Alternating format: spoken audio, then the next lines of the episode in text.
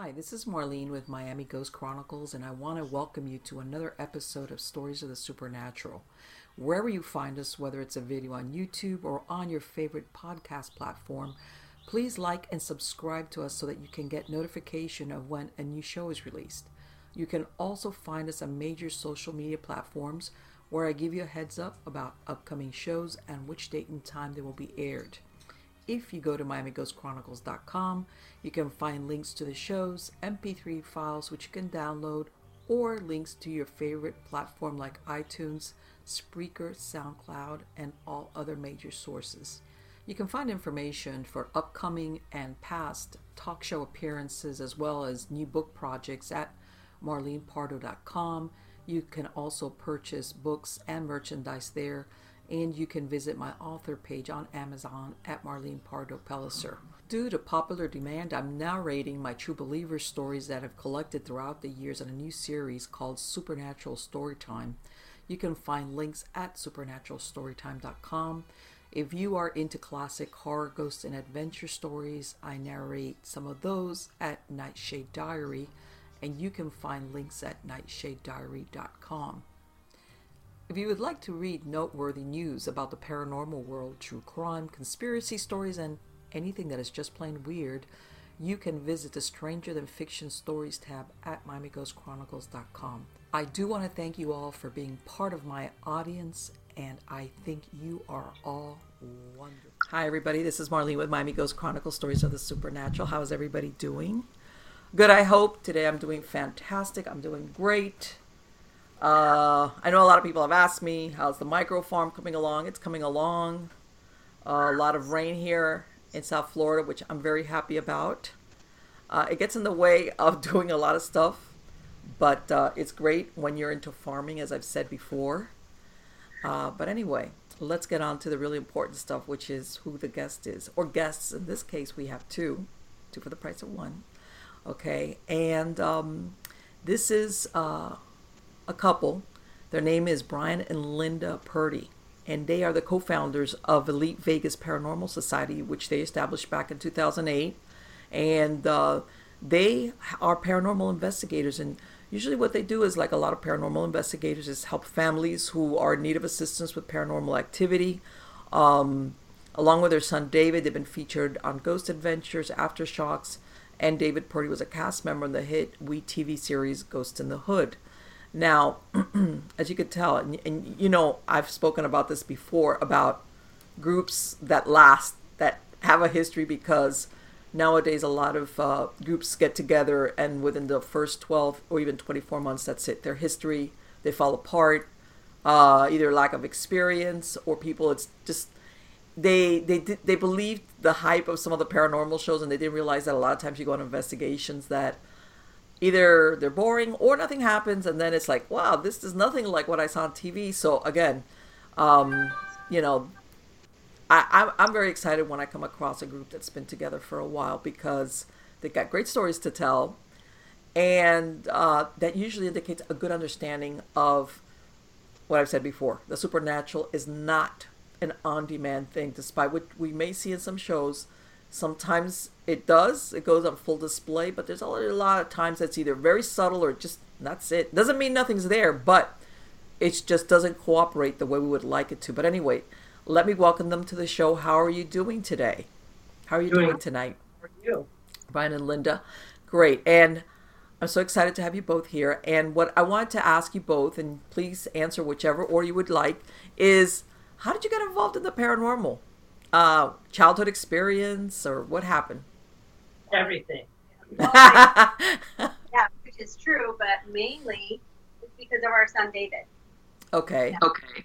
And further back, further back when I was a teenager, I had some experiences. so we, you know, at that time when I was younger, there was no internet right. you know, magazines and books and stuff, but really nothing out there to kind of explain what mm-hmm. I was mm-hmm. going through. So I just dealt with it, you know, fear, difficult time sleeping. You know, Linda lived in a, a basically an Amityville horror. oh my like god! Okay, I gotta hear these stories because it sounds like It wasn't like you know because I've had some people that have had like maybe one or two things when they were a kid, but that was it. it was like a one or two time thing and never again. But it sounds like you guys it was repetition and what was going on with you guys. Yeah, Yeah, I mean, because Brian had experience, I had experiences when we were young, but then again, you grow up and you don't think Right, about right, yeah, it. and this is before yeah. any shows were out there. Yeah. There was, right. you know, when I was a kid, I used to go to the TG&Y. I don't even know if they have those anymore. No. but I used to go up there and, you know, I'd spend a dollar getting about four magazines. You know, they were on UFOs and Bigfoot and ghosts and stuff, but they were really just stories. Yeah. So they really didn't explain. It, it fueled my interest, but it didn't really explain what was going on, what was happening. So as a kid, you, you know, you just chalk it up to being afraid of, of the dark. You know, the, the monster's under my bed, it's in my closet, whatever. Um, but I had episodes of, of um, what they call sleep paralysis. Oh, you did. Wow. So I was about, I was, I think I was about 17, and I remember waking up in the morning and I couldn't lift my body. I couldn't lift my head, and I was freaking, but I was awake. Yeah. And it, it didn't, I'm in the medical field, so I understand what Mhm. sleep paralysis is. But this didn't feel like sleep paralysis. From what I've read, sleep paralysis is this actually felt like something was holding me down. So I freaked out. I called for my mom. My mom came in, and of course, as all moms do, um, she said, "You're going to school." I, I- you know, I have to laugh because, yeah, she's thinking you're like you're you're you're putting her on. You're like, yeah, trying to get out from going to school. Yeah. I'm guilty stuff like that. I am, but this was not. This was the real deal, and and it's it it scared the hell out of me. Yeah. So I, I had no one to tell, no one to talk to about. It was later on uh, when our son David was starting to. He was five. Yeah, he started getting night terrors. And then he started walking in his sleep. And then he started like having conversations in the daytime with certain things or, or something there. Um, so at that time, I think, um, uh, what was that? The scariest places on earth. Yeah, was on Okay, I remember that show. Yeah. Right? Most Haunted. And then Ghost Hunters at the beginning stages. And we're like, We oh, started to find more research material at that time, and we started to like look up. books. Not, I mean, so- the internet was very, very new. at Yeah, first time. first things first, we took him to the doctor. Yeah. Doctor's high sugar diet, high fatty diet. Yeah, He- yeah. he's not burning off, so he's still got energy when he goes to sleep. Okay. The problem is Linda doesn't cook that way. And, and Dave- been, yeah. To this day, doesn't eat sweets. He's not a sweet eater. Right. We just- Right. With him, and we'd bring a big old bag. And at that time, we had a business in New Mexico, and we'd take it every day and put it on our counter so that the clients would eat it because he wouldn't. You know So- what? I, I and I know maybe sometimes the doctors they give some advice versus saying I really don't know, but still, you know, you can be a kid that's got extra energies, but between that and night terrors, there's a big difference. Well, Yes, and then it was just more like we could just see him, like you know, he was speaking to someone like that. Wow. Yeah. See. he would be searching, and he's saying, "They're telling me I have to find it." He's digging through his his toy box, Toys, yeah. and he's throwing stuff out. And he goes, "I got to find it." They're telling me I have to find it, and we're like, "What? What are you talking about?" And and he he's seems awake, but he's asleep. So we get him back to the bed, and he finally wake up, and then he's like, "What are you guys doing?" Yeah. So it was one for him to this day. He's 27 now, and but he will always remember where it was. Brett. He always feels like, and even our our daughter, daughter. too. When we moved into this house, there was a little crawl space, but we didn't know it was at the end of the hallway. We just barely moved It was in in. a closet Yeah, we didn't even know it was there. They Okay. found when we weren't there. yeah, when we weren't there, of course. But for David, he goes, I clearly remember we opened it, and he goes, I honestly felt that we opened something. We let Okay. something. You know, I've heard of that. I've heard of stuff like that, where people open up some either closet or hidden room or stuff like that, and stuff something happens. Something, it, you know, it, it changes. They, they then they start experiencing things. I've heard of that before. This was a this was a it was an older home, But not like, but not we're not talking Like hundreds of years yeah. old. You know, Like maybe maybe- 30, 40 years old. Mhm. And- well, this recent, about five years ago? Yep. About five years ago, we went back home and we just We just happened drove by by it. it, and there was a lady outside, and we just thought, oh, hey, hi, That's know? Linda. Linda will stop and talk to strangers. So she got out, she was watering the plants, and we were just admiring the work that she'd kept up the yard the way we had it. Uh-huh. And Linda said, "Hey, do you mind if we take a look?" We told her who we were. She goes, "So you're the Purdy's." Wow. And you're like, okay, is that good or bad? You know, it's like, okay. We walked in, and it was like she did not change anything. The curtains, the carpet, Wow. he did Yes. exactly how we left it. And, this has been yeah, eight, eight, nine years. yeah, that we've been. That's uh, that's incredible because It's kind of odd. And though. we were in the It's not a- backyard. We were in the backyard because there was an old lantern that I, my grandfather, uh, I got from my grandfather's ranch, and I left it there, and I, I hated that I forgot it. So I asked her if I could have it. She goes, absolutely take it. So that was oh, very Oh, nice. okay. And after that she asked, she goes, Can I ask you a question? And we're like, sure. And she goes, is this place haunted? Oh. So she started telling us about the stories that she was having with her son in the same bedroom. Yeah. Oh my God. Yeah, it was doors opening, closing, things like that. Because this this house did do that. There were things that just happened in this house. Can you And, imagine? I mean, what talk about validating something? Yes. Yes. That's that incredible. doesn't happen, but when it happens, it's amazing. Mm-hmm. It's like, wow, that was that was something. And she and and that's you know when Never met her. I mean, what are the chances you go in there, she's got everything the same way, and then she asks you that question, and you're like, what? She even had still where you know the markings of our kids. You know their On the height. Right? Yeah, the growth. Yeah, the the things where you mark off their height. the wo- she was going through a divorce. Uh huh. She and her son got a deal on this house. And the landlord was amazing. He was a great guy. He treated us very well.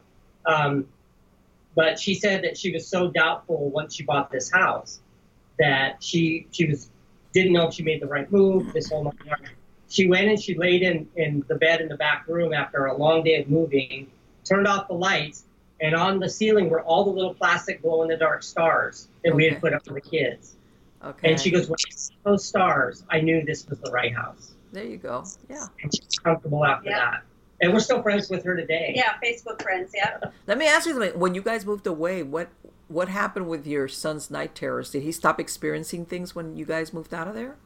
Well, he got he old- did. when he he got did older. when he got older, but still to this day, Okay. he to take or he'll take melatonin because his dreams. He, They come to him in his yes, dream. we found this out over time. Okay. like- What was happening? You know, meeting, uh, uh, just getting into this field, we were able to meet, you know, mediums and just meet people, Right. uh, You know team members. Yeah, you know, and then we started figuring it out uh, with our son. So basically, he is a medium in some sort of way, but this, they just he's able to see him in his dreams and Okay. communicate. So Mhm. okay, okay, because people don't realize that a medium and a psychic are two different things. You could be a psychic and not necessarily a medium. So Right. He said that's the best way I could put Yeah, it. And Right. has- right, right, They're- right. They tend to come to him in his dreams, and he remembers Yes. it vividly Yes. every time he's dreaming. So Which which they say that happens a lot of times when you're really young and you start getting them coming trying to communicate with you and you're a child and you are basically for lack of a better are wigging out like I can't take this because they there's no boundaries there. They want to talk about things that shouldn't shouldn't hear about. You know, maybe some maybe how they were killed or you know, they come looking really horrible looking and that's why yeah, Yes. that, that makes a lot of sense as far as uh, a lot of kids it's, and if the family thankfully you guys were like receptive to like thinking of what was going on like you said the first thing of course you take your kid to the doctor but then you were like open to like thinking okay so what is really going on here with him yeah because, Well, you have. I mean, that's we've always been that way, and I, I think that's why we've stayed in this field so long, is because we still, you know, we've we've experienced, we've gotten to the point where we realize there's nothing. We we can't prove it to anybody else, right. But we were able to prove it for ourselves. and, sometimes that's that's all that really matters at the end of the day that's what you can really do because you know I excuse me I tell people you know what kind of evidence would you be able to provide to really prove to somebody you know that that spirits or ghosts exist exactly I mean somebody would knock it down somebody would say it's CG or yeah whatever especially nowadays with stuff like uh that what they can do with all this like you said uh, you know, all the computer programs that can alter stuff almost seamlessly for, you know, like Right. very difficult to detect. Let me ask you, Linda, you said that you grew up like an Amityville house. What was, what happened? When I when I, I, ne- I never saw it. Uh, you know, we we met later in life, and she had moved out of this house. And a year or two ago, we went to Albuquerque to visit family. And she goes, "You know what? We have time. We're driving around. I want to take you by my old house on 12th Street, Ninth Okay. Street. whatever."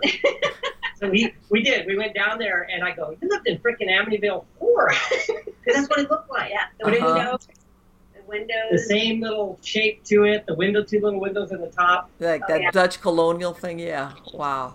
that house had so much going on. I mean, one, one, I definitely always saw shadows. I remember just things moving around. I do that, but like we would have the mirror. You know, one of those. Remember those mirrors that were like bolted into the the walls? You know, where they Yes. had all the screws, and it was just you know the mirror itself, no frame or anything. Right.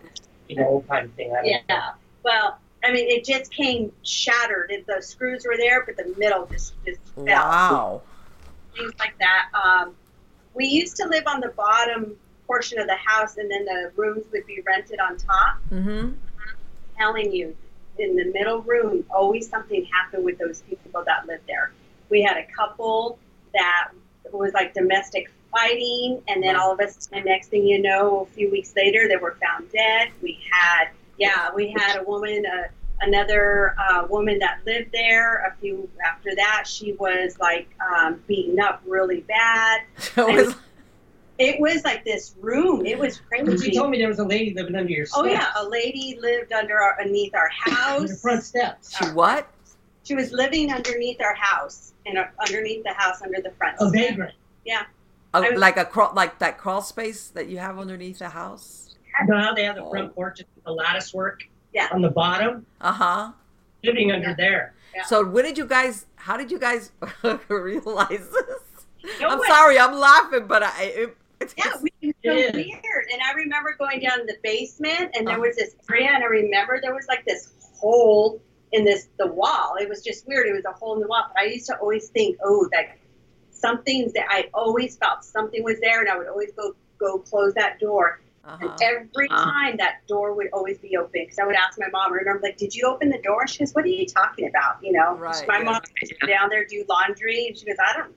I go, I shut the door. She goes, I don't open the door. I would always shut that door because I that was, and I can still in my head still see that hole in the wall that I knew something was there. But we'd always have things move. Things would always be missing. I would always see shadows. But again, I was a kid, and I mean, it was so weird. You know what? I was never afraid. Well, yeah, Always- that's that's what I tell everybody. You know, when you're a kid, what are you gonna do? Where are you gonna go? You you're like you're stuck. It's like, you You know, run- mm-hmm. Yeah, but we had, I mean, lots and lots of things always happen in that house. You yeah. know, It sounds like you got that cursed apartment, which was like, Yes. you sure you want to move there? Yeah, I know. I, I, I there's places like that that you think, why in that specific? I mean, think, bad things happen to people. It's not like, come on, you know, that's understandable. But sometimes, like you said, when you see like everybody that moves there, man, it's a catastrophe happens to these people. Like It's oh, like, in that room. You know, Yeah. it's all bad energy. So anybody that moves there has some mm-hmm. sort of yes, so something that was Catastrophe in their Yes, life. it was. It was always like did that. you ever know any history about the house, About or the was house? it old or anything like that?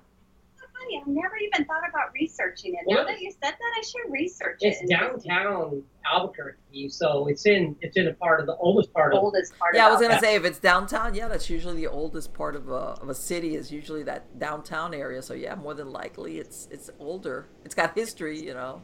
these Sounds homes, like that. you know, in New Mexico or you know adobe style and stuff. So to Mhm. see a colonial type or Yeah. or a barn shape is really rare. I mean, those were not very uh, often that you would see people. Yeah. Wow. That's I never interesting. thought of that. I need to do that just to see. That's interesting. Never even thought of it. Isn't that funny? Never even But thought you know what? And, and and and that part where you say about the lady that in your crawl space, because the house I live in now, it's got a significant crawl space. I mean, we don't have basements down here in South Florida because we got like limestone. You'd have to dynamite to get a hole. But this house is an older house and it's got the a pretty big crawl space. I mean, we've got, as a matter of fact, we got lattice. You know, we put up so that we don't get any bigger animals going in there. You know, because the last thing I want is about the only thing that can get in there is maybe uh, you know a rat or a toad or something, but nothing bigger. Right. You know, but I'm thinking, I'm just thinking, you know, a human being is like what? But yeah, uh, Yeah, it was because I remember with my sister, she was on the phone and it was one with the long cord, and she was just walking in Yeah. and out of the kitchen on the porch, and she saw this lady crawled out, and she's like, "Mom!" I, I was I swear to God.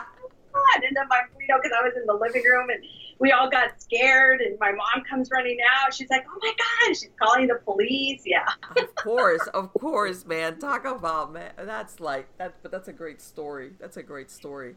So here you are. You, you know, obviously, like you said, you you got interested in the paranormal because you know trying to help your son, and like you said, and I I, I tell everybody, you know what? When I got into paranormal investigation, which is in the '90s. You had to develop. I mean, you had to pay to develop film. You know, people don't think that there was once upon a time there was no such thing as digital photography.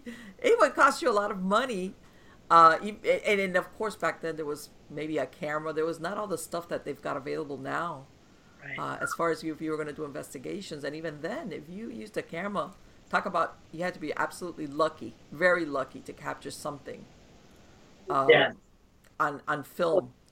Uh, and then of course you would spend the money on it, and you know, and a lot of it. I tell people, you know, the the human beings, and I'm not talking about the psychics. Besides being, you were the best instrument. You know, you sometimes felt a draft, you got the prickly skin, you know, and after a while, you kind of developed a sensitivity. You know, you were kind of honest with yourself, as in, okay, you know, in other words, you weren't trying to create a feeling. It was like, okay, this feels, I, I'm feeling something, either the you know, electrostatic charge, uh, the prickly feeling, the cold draft, or just sometimes a really bad feeling of dread. But um, sometimes I, I think that recently a lot of the equipment has taken away from the how effective humans are, the human body is for for picking up You know- on paranormal activity. it's funny because we we you know we were like any any chance we had something new came out we bought it Yeah. we bought it we tested it out we have tons of stuff that that we may have taken Fail. yeah it, it didn't Yeah. live up to expectations Yeah. so we just we sidelined and we had an investigation that we did uh, for a family this past week and we walked out of here i mean we have cases i mean cases and cases of equipment Right. we walked out with one case, one camera. That's what we we took to this investigation because we found that, you know, there's a few key pieces that can give you information. right. Really talking to the family, listening. Yes. You know, said use your your your uh, senses. That's that's the best uh, Right. Device you have to this day. Right. Yeah. You- I mean, yeah. You try to think of a, you know, the, the you know, okay, let's find a non supernatural reason for what you're experiencing. You know, obviously you want to go down that route, Right. but then you know, and, and sometimes it's a question. Sometimes it's the timing is good, and it's you get a lot of, you know, and also, um, I, you know, a lot of people. I, I want to say that sometimes, especially with a lot of the shows, people jump to the conclusion too quickly that it's paranormal or it's a ghost. We did it. And sometimes you have to like say, wait, let's take it one step at a time. Tell me again, what is what are you experiencing? You know, like what what's going on? What's this? What's that? And they're like, no, but it's a ghost. And it's like, wait, wait, yeah. Let's we let's love the shows. Obviously, we, we, we don't we love them all. Um, it's entertainment. And Mhm. I tell people because a lot of people will dog them, and I just say, look, guys, our phones ring because it's in the public. It's being out there in mass, and and that's But it's why our job to educate. the Right. public. as It's well. our job to go out there and say, look, there's there's hours where you sit in yes, you don't- God, yes, it's quiet, it's boring. yeah, You know, everybody thinks you're, you know, running down a hallway screaming because something happened. That isn't Right. always the case. And we tell Yeah. our clients the same thing. We'll go into your home. Um, we want you to stay there. We want you to be right, right, I remove the catalyst. I don't want Mhm. to take out people that may be Yeah. the ones the ghosts are interacting, the spirits are interacting. Mhm. So we have them stay there. We have conversation. We talk in normal tones, and we just listen. You know, and if something if something happens, great. A lot of times it doesn't. A lot of times Yeah. it takes returns before we ever see any kind of evidence. Right. And and I've been, you know, especially if you're talking an intelligent haunting, Well, if it's a residual, I know sometimes it's cyclical, and if you're Yes. not there at the right time, right date, nothing. But even sometimes intelligent hauntings, despite what some people think, there are some entities that do not want to communicate with humans, and they make themselves scarce, especially when there's a paranormal team in the house. They kind of Yeah. like hide out. You They know? sense. They sense They this is almost what feel- it they're like a cat. They're like, oops. Yeah. Yes. Yes. You know, you have the other ones that don't, but there's a lot of them uh, that it's almost like, okay, let me just make myself scarce until they go away, go away, go away, go away, go away. You know, and then they don't do any manifestation. They they're very subtle and um, it's it's really weird. I, I I've come across that before, and or things start happening towards the very end after you've been there a few hours. They're getting comfortable. yeah, exactly. Like they're almost like, okay, well, and then you, things start it- picking up.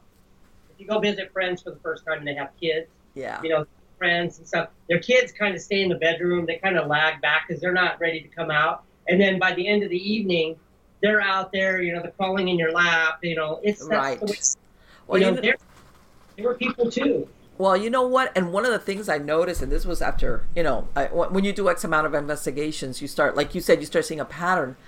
Um, that thing about after hours, I realized, like, once you're there, like, you know, like, if things are set up, in other words, set up, it's quieted down. Sometimes, depending on what time you're there, you know, it might be like later at night or early morning, you know. In other words, very little activity, very little noise. Correct. it and the actually like the energy level on the investigators have dropped you know Correct. either people are sitting waiting you know like and some people are even dozing in some cases.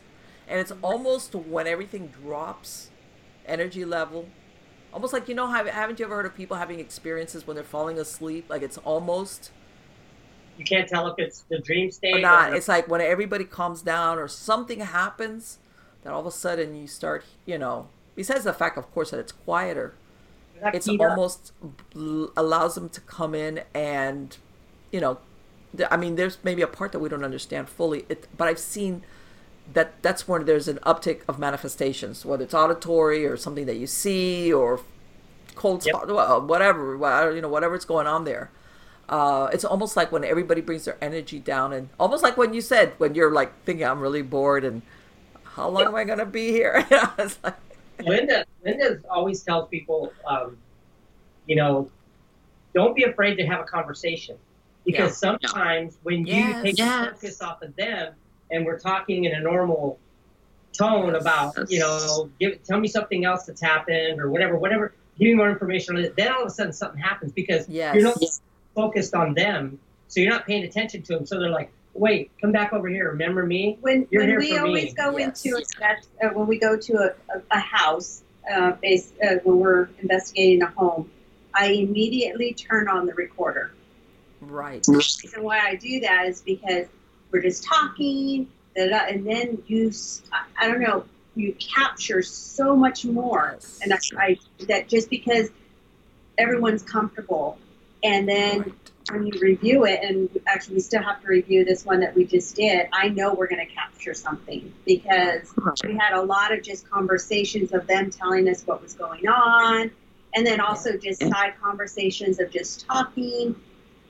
There will be something there. Exactly. Or you hear like exactly like what you said, like they're not getting the attention and you hear like a noise, like some other part, like Yep.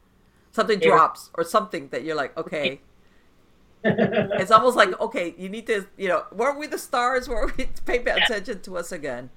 Uh, yes, I, I, I've had that experience as well. And um, let me ask you, and I ask it, how about coming across investigations where that you have to tell your client, look, uh, because you're not going to call them liars, but I don't think there's anything here that's supernatural. Have you ever had that situation and they don't Yeah. want to take your word for it because they insist? We we tell them, you know what? There's plenty of other teams out here that, Yeah. that you you know bring out. We did not capture anything.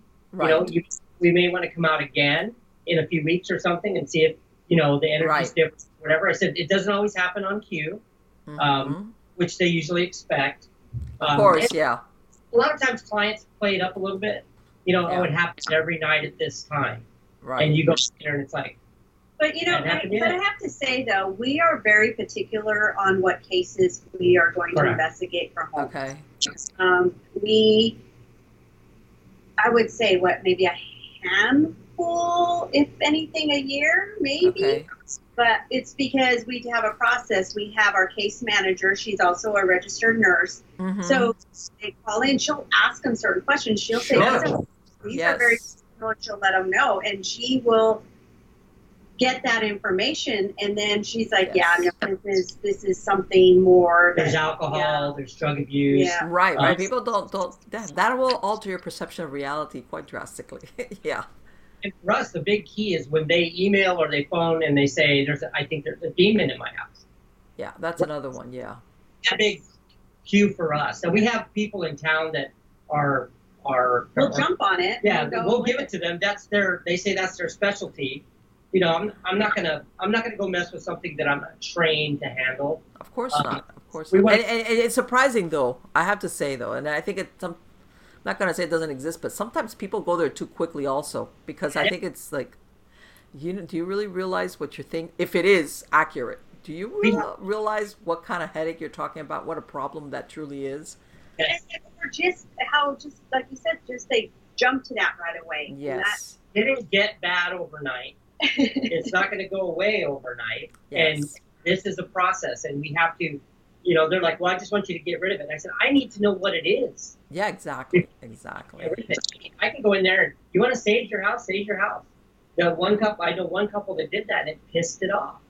Yeah. You know, they- well, I, they- you know what? And I'm glad you brought that up. Have you ever done cleanups? And what I mean by cleanup, gone in after some team that was People do that. provocation, confrontation, or inexperience, stupidity, whatever you want to call it, and then Yeah, all above.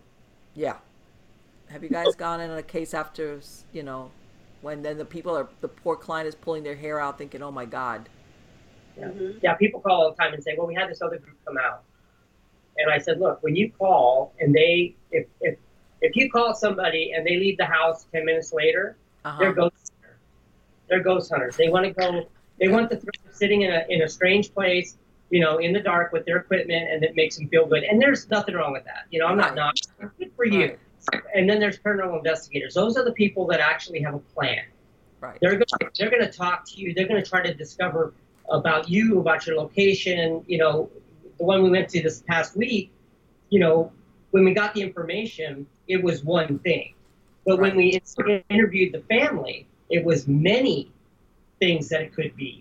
So we were like, it went deeper into the family before these two, this couple ever got together, and, and that's part of it. and know, then and then like for us too now you know we do try to research the home and we do try you know it's so funny when you said have you ever tried researching we've you know, never investigated our home either. yeah right. Well, Yeah. you know what, and, and and and I don't know. I've had experiences where when you, like you said, you're doing more in depth conversation, and you know the client feels more comfortable with you, you know, and stuff, and then you realize, you know what, it almost sounds like you're haunted. You might have a haunting here. Because they start talking about where they've had experiences their whole life, like wherever they go, if this yeah this this That's uh, exactly what this family yeah, had. the Okay. husband. yeah, both of them individually Yeah. had things going on in their in their life prior to getting together. So Right. while they're it's the house, we're like going, you know. And then you have those people out here. We have a lot of new homes, and people Mhm. are like, something's going on in my house, but no one's ever died here. And I said, well, they have to die in this house. You know, it could be the property it's on. You yeah, know, it, of course. it could be a lot of different things. That's why we investigate. We need to go in there and find out what is going on. Right, and um, I've heard also um, some. Yeah, it's it's it's both ways. I tell you know, once upon a time, you know, when people would say, "Well, somebody died in the house," you know, I tell them, you know, once upon a time, not that that long ago, really, people gave birth and died at home. It was normal. It wasn't. There was not morbid. It was, j- and then they would even have the wakes sometimes. You know, Yep. and but then Part I've also heard that you know you kind of think about, but I've heard of hauntings where um, the death. It, I mean, sometimes it's a neighbor, believe it or not, or an accident on that corner. Doesn't have to necessarily be exactly, or very importantly, what you said on the land, because or some they're attracted to that person or something or Yeah. whatever Yeah. you know they just people But if it's high granite, high limestone, so it's just the energy is naturally higher in that area. The high quartz, right. That could it could be So nothing many- to do with that house. many It's just the location. Well, I was um I was speaking to a person the other day, and he, he was telling me how um he had uh, he I guess he lived in a smaller town, okay, and there was a neighbor. Uh, you know, you know, it's one of these smaller areas, you know, where everybody knows everybody else. And there was this one guy who had a problem with drinking, and you know, everybody kind of understood it. And I want to say, I think it was his, yeah, his grandfather would always help this guy, like help him, like get him off the road or sit him down or take him home. You know, one of those things. Like everybody knew this, knew. When the guy died, eventually his house got demolished. He started seeing him, the guy in his house. Oh. which had his had been his family's home. In other words, it had belonged to his grandparents, uh, and then you know it stayed in the family. And he says all of a sudden he sees this guy, and he recognizes him because I mean the guy had been dead for quite a while, but it wasn't till after the house got demolished. He had been dead, and the house got demolished. Apparently, you know, I guess because of his, um, you know, uh, problems with alcohol, he never repaired it. It was like really bad shape. Where the family afterwards said like level it the next thing he knows, he's seen that guy in his kitchen, and it's like, and I'm thinking, well, probably you were you you didn't live too far away from him. Plus the fact that your grandfather, who was deceased also by that time, was the person that used to help him out, and uh, you know get him out of harm's way when he was like had had too too much to drink. So people don't understand. Sometimes there's tie-ins as to why certain spirits or ghosts appear at certain places. It doesn't necessarily have to be that it was either their house or that they died there or anything like that. It's how they think. This is how we think. It's like it had to happen here. Something had to happen here. Right, right. And um, and a lot of times, and I, when we talk about the land, and I don't know if do you remember back? I want to say it was either 80s or 90s. It was the um, God, it was that little development in Texas.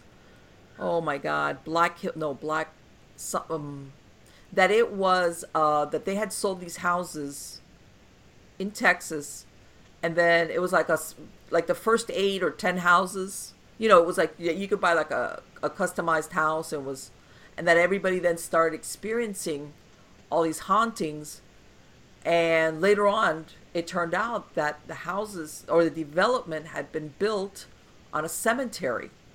Okay. Now, my point being that because I was reading up on it. God, I could kick myself for not remembering the name of it. Black Hill, not Black Hills, Black. It's in Texas. Wow. But anyway, all the I think it was initially eight houses that all the neighbors, uh, and they discovered they discovered that apparently the burials had been it was an African American cemetery, and that they had a little town, but the town had burnt down, and the cemetery had not been used since the 1930s. It was not, I guess, an official cemetery. It was, but it wasn't. In other words, the developers themselves of the land, it wasn't that they were lying. They themselves didn't know what oh. the use of that land had been for. Okay? And some my point being that sometimes even when you go into these new developments, the builder or the developer, whoever does the land sale, might not even know themselves right what was there and um yeah you see a construction site have to get yes. halted because they come across a burial site right right. Well this is what happened with them that because they saw that at one point they were saying that they had seen uh, one of the trees like an old oak with a like something that was um like a marker that somebody had put a marker on it but they couldn't they couldn't figure it out. And l- later on it turns out that it was a marker like indicating there was a grave there. And basically how it came about was i want to say was either him or a neighbor was about to build a pool. And you know they were coming in there to dig and some guy comes up a real older man and tells him hey by the way you know that you're going to dig up some graves. And they're like what? He goes i know because he was an older guy. I helped dig. And sure enough they brought up two coffins. Wow. And that's how they realized really then of course they started doing the research. Everybody started going back. Uh, and the the haunting got so severe that they tried to get their money back like saying like hey you know we were sold these like in other words if we would have known that we were buying a house on a they cemetery but they didn't were successful because as it turns out the developer it wasn't that they didn't that they lied to them. They themselves did not know. So, so it was not a registered cemetery per se in the county or whatever. Right. registered that and they they ended up moving out. There was a whole story. I think they even made a movie about it. God i could i can't believe it.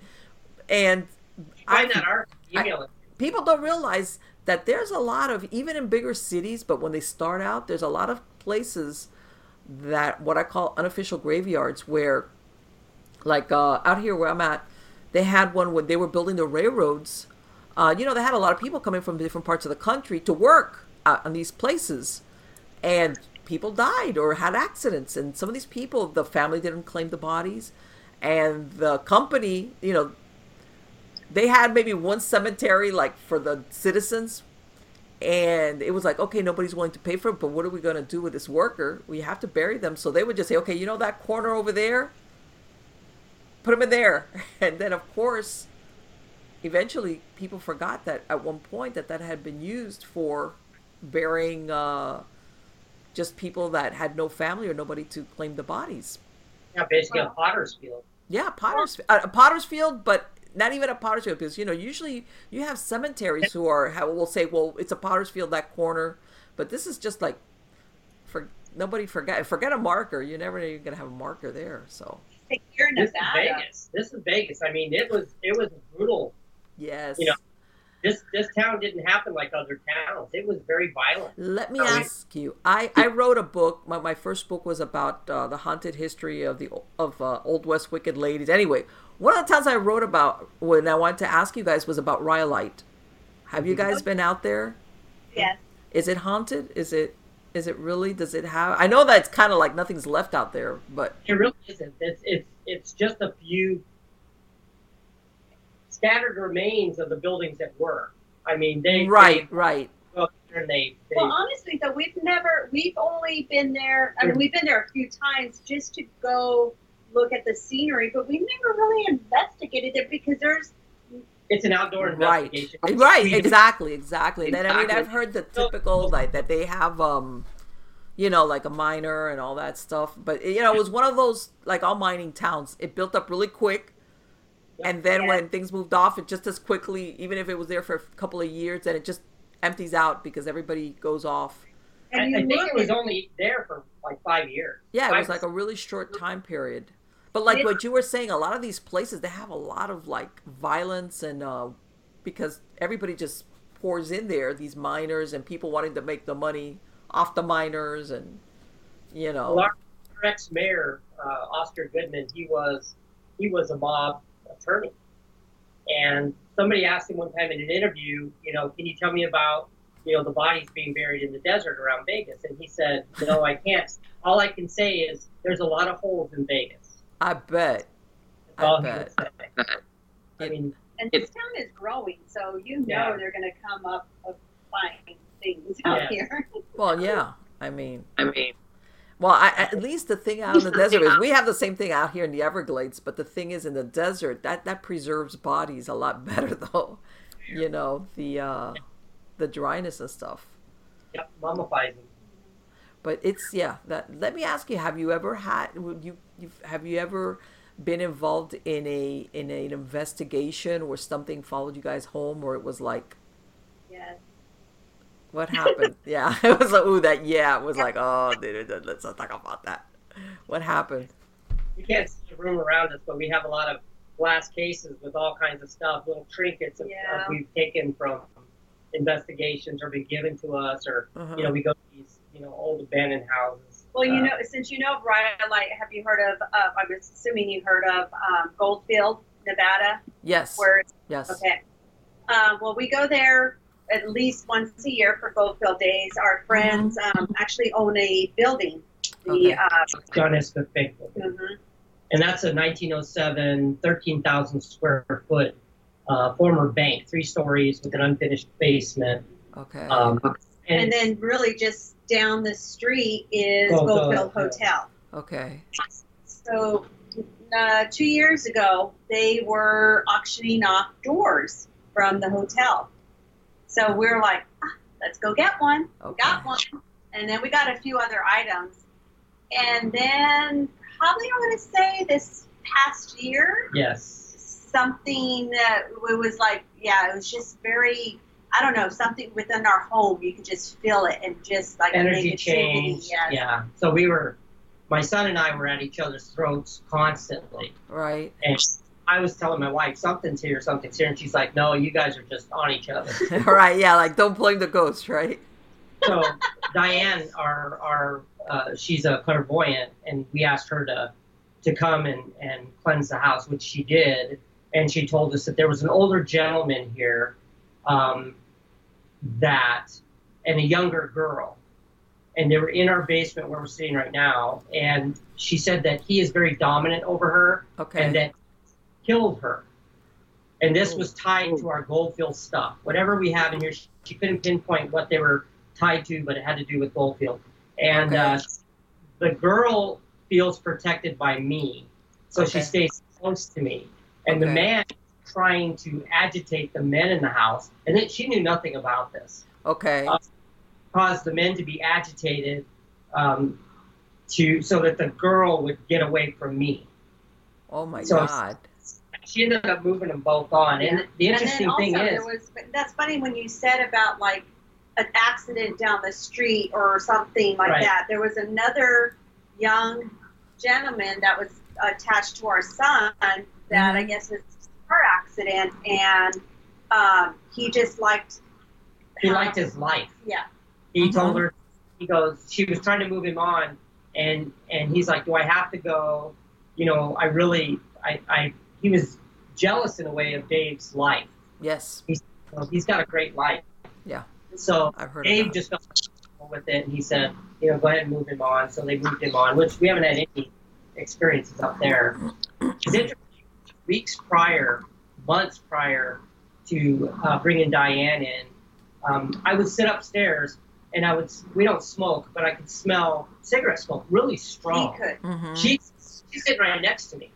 She she couldn't smell it, but I'm like, you don't smell it, and she's like, I don't smell it. And it used to happen all the time.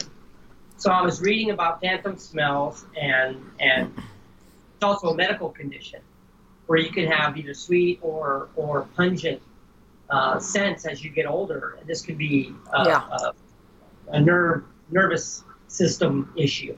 So I was thinking, I'm getting older. That's got to be what it is Right. But I was getting this. And when Diane came in and, and was telling us about this gentleman down here, she said, and I got to tell you this, he reeks of cigarettes. Wow. He reeks of cigarettes. And I looked at Linda and she's like, okay. And then a, a, a week or so before that, you finally stand one- in the kitchen. She goes, okay, I'm smelling it now. I didn't. She did. Okay. Again, it was kind of neat confirmation because I knew something, I could smell it. I'm like, it smells like somebody's smoking. It was in the wintertime, so we didn't have windows open or anything like that. It was very strong. Right. Right. It's, it, it- and cigarette has a peculiar smell that when you smell it, it's Yes, like you know, it's, yeah, it's so obvious. yeah and we're not smokers so it's right. like, Exactly. Exactly. Well, it's really funny now that you mention it. It's this. This hasn't happened like maybe in a. This happened like maybe six months ago. I'm in my office again. Me and my husband were not smokers. Never smoked. And um, a couple of times I would be sitting like where exactly where I'm at right now. and all of a sudden I would start smelling smoke like cigarette. And I'm like, and I'm like, you know when you almost like, and I was like, like not I don't want to say coughing, but when you feel like you know like when you've actually inhaled smoke and you're like, what in the? And I was like, what is this? And I was I even got up a couple of times because our kitchen is way off. Like you have to walk way back to the kitchen. It's out of line of sight. And I said, you know what? The first time my my husband left the stove on, he left. You know, so, it was like I walked back there, thinking something's burning or what is this? I mean, even though it smelled like cigarette, I'm like, and I walk around and I poked my head outside. Again, we have air conditioning on. All my windows are shut. But I was like, this happened, I want to say for maybe a couple of months. It would just happen on and off. And it was like, this is really weird. After a while, I realized. And it was like, and I want to say even a couple of times, you know, when when you walk into a room where somebody's been smoking, that there's just a little bit of mistiness. That when you walk in and you kind of like, and I Yeah. even had that experience a couple of times, and I was like, this is really weird. This is really weird. But, and then about two or three months ago, my husband tells me his dad passed away when it, um, when he was a little boy, and his dad was 39 years old, and he had been a super, super, super heavy smoker, like a two pack a day, two, three pack. Like this guy was, uh, and he tells me, hey, you know what? uh, I had this really weird dream with my dad.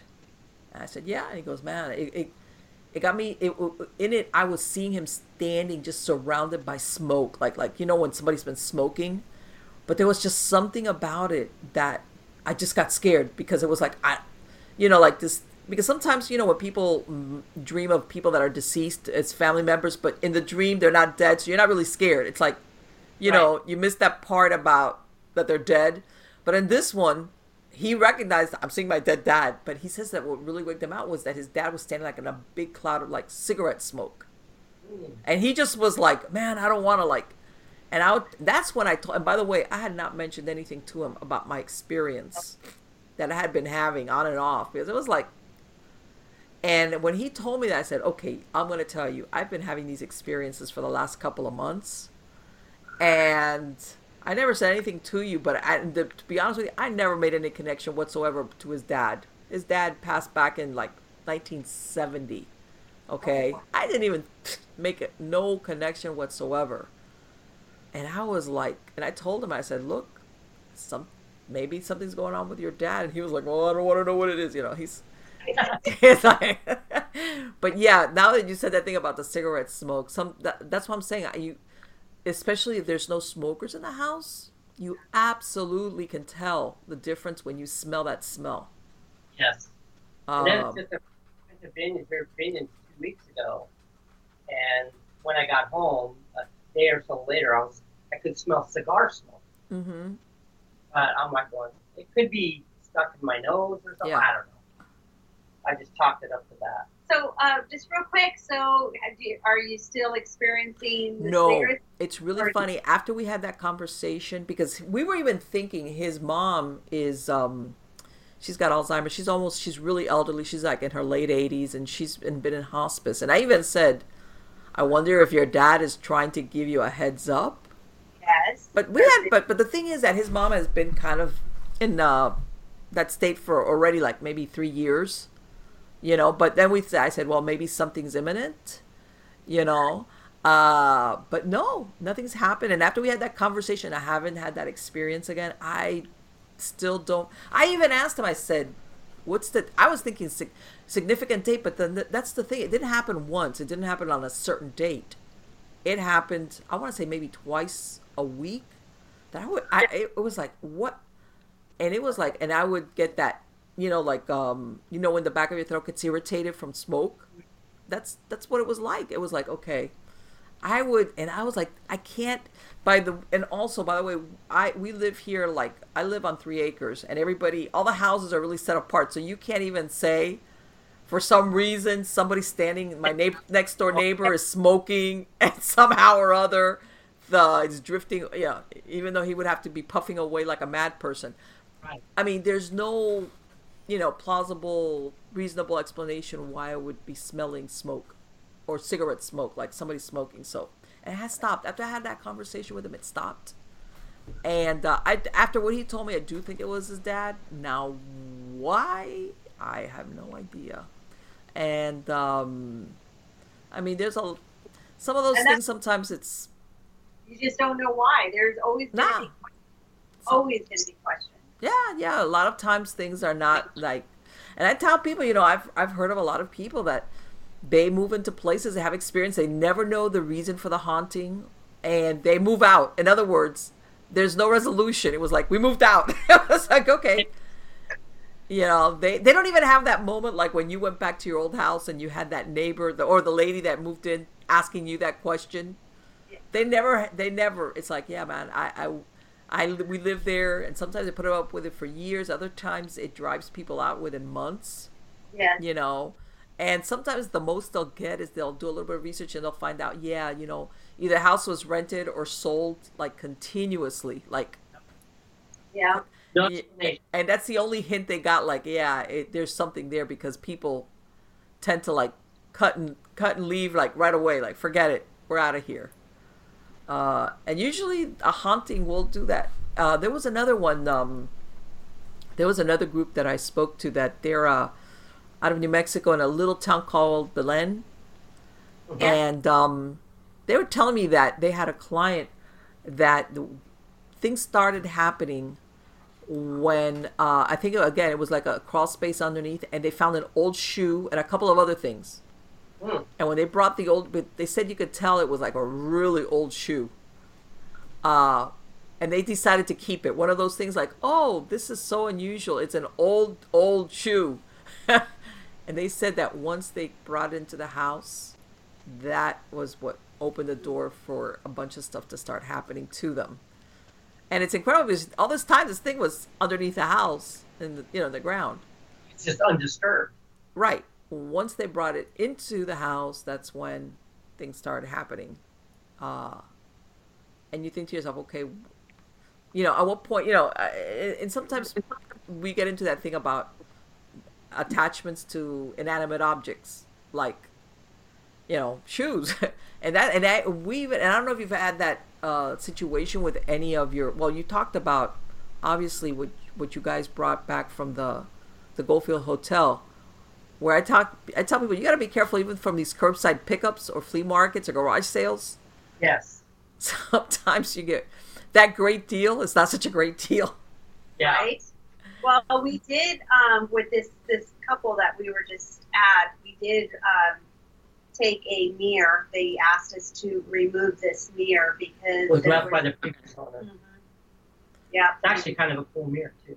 Why? Because what they kept, uh, what this was, they they kept seeing stuff or what? There was an attachment to it, and Oh, um, there was. They, Yeah. they were compelled to get rid of it, but the wife was afraid to get rid of it. She she wanted to get rid of it because she didn't like where it was hanging. She Okay. just got a feeling there, They Okay. put it in a closet. and then they started feeling eerie in their bedroom. Started happening, stuff started happening, and she didn't want to go into the closet for anything, and she just felt that it was that mirror. So I said, you know what? I think that's her senses, you know, telling her, warning Right. her. Right. she needs to heed that. Um, and they said they're just going to throw it away. And I said, well, I, I have oddities like that in my in my my downstairs. Well, so no, they weren't going to. They did want to throw it away. And they were like, "Do you want?" We asked them if we wanted to. do you want remove us to remove it? And they said, yeah, just please remove it. So we did. We we had uh, uh, Diane. Diane sage it and before we brought it into the house. But Right, right, right, right. Exactly. But and sometimes it's yeah, it's just you're better off. You know, I tell people sometimes people don't pay attention to their intuition when they should.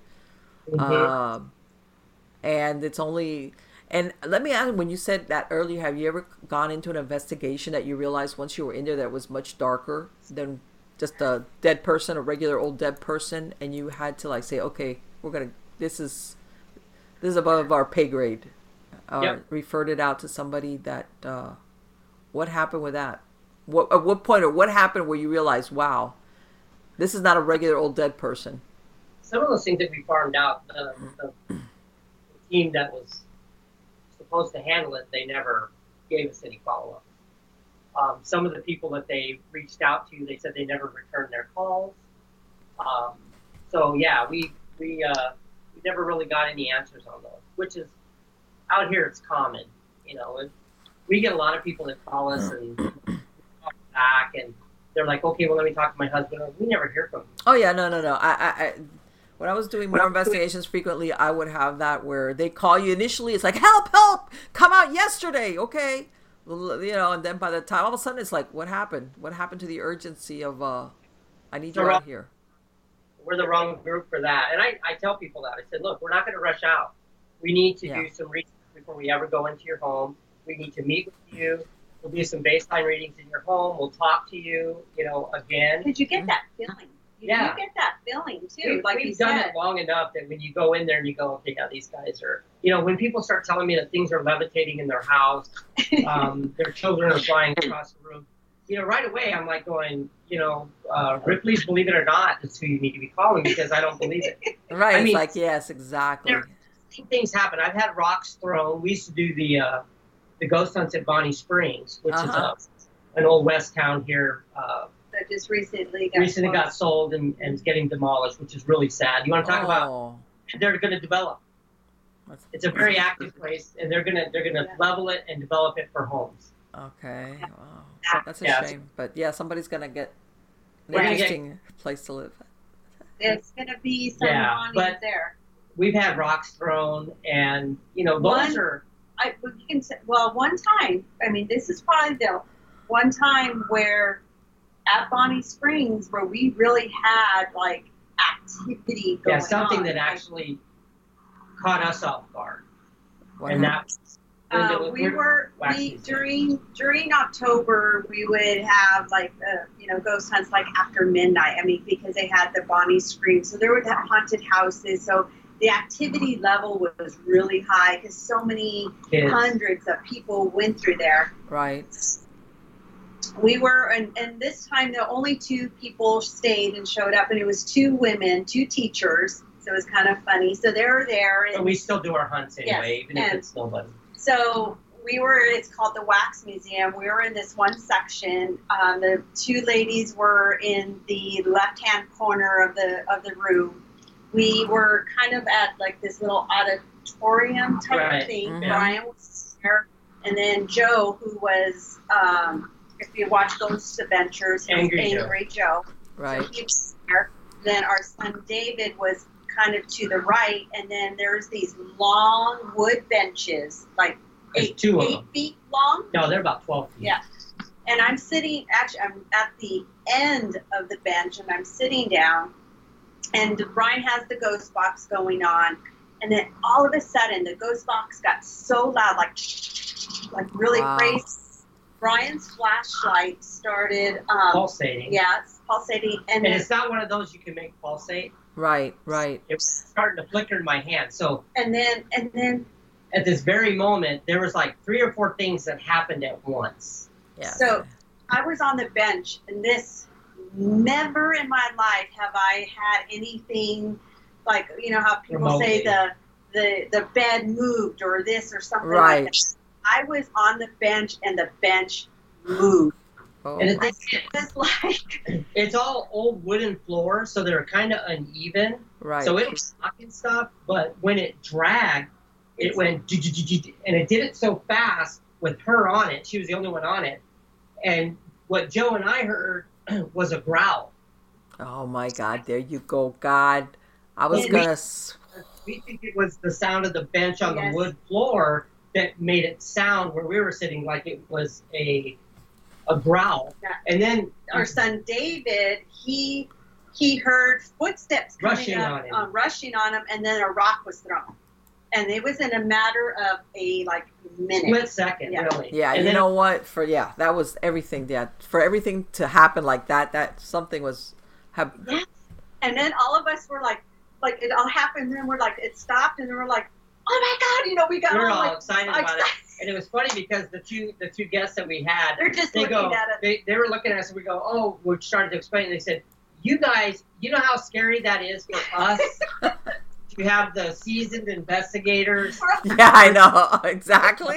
We totally forgot they were there. Yeah, it was like we we were were- like, oh we my god, did you hear that? Did you see that? We were all talking about it and stuff, and they were just standing in the corner like, um, hello. It was pretty cool. But I've never. That was like the only time. I mean, I'm sitting on this bench and it moved. That Let me tell you something. You know that takes a lot of energy. That takes so much energy to be able to do that.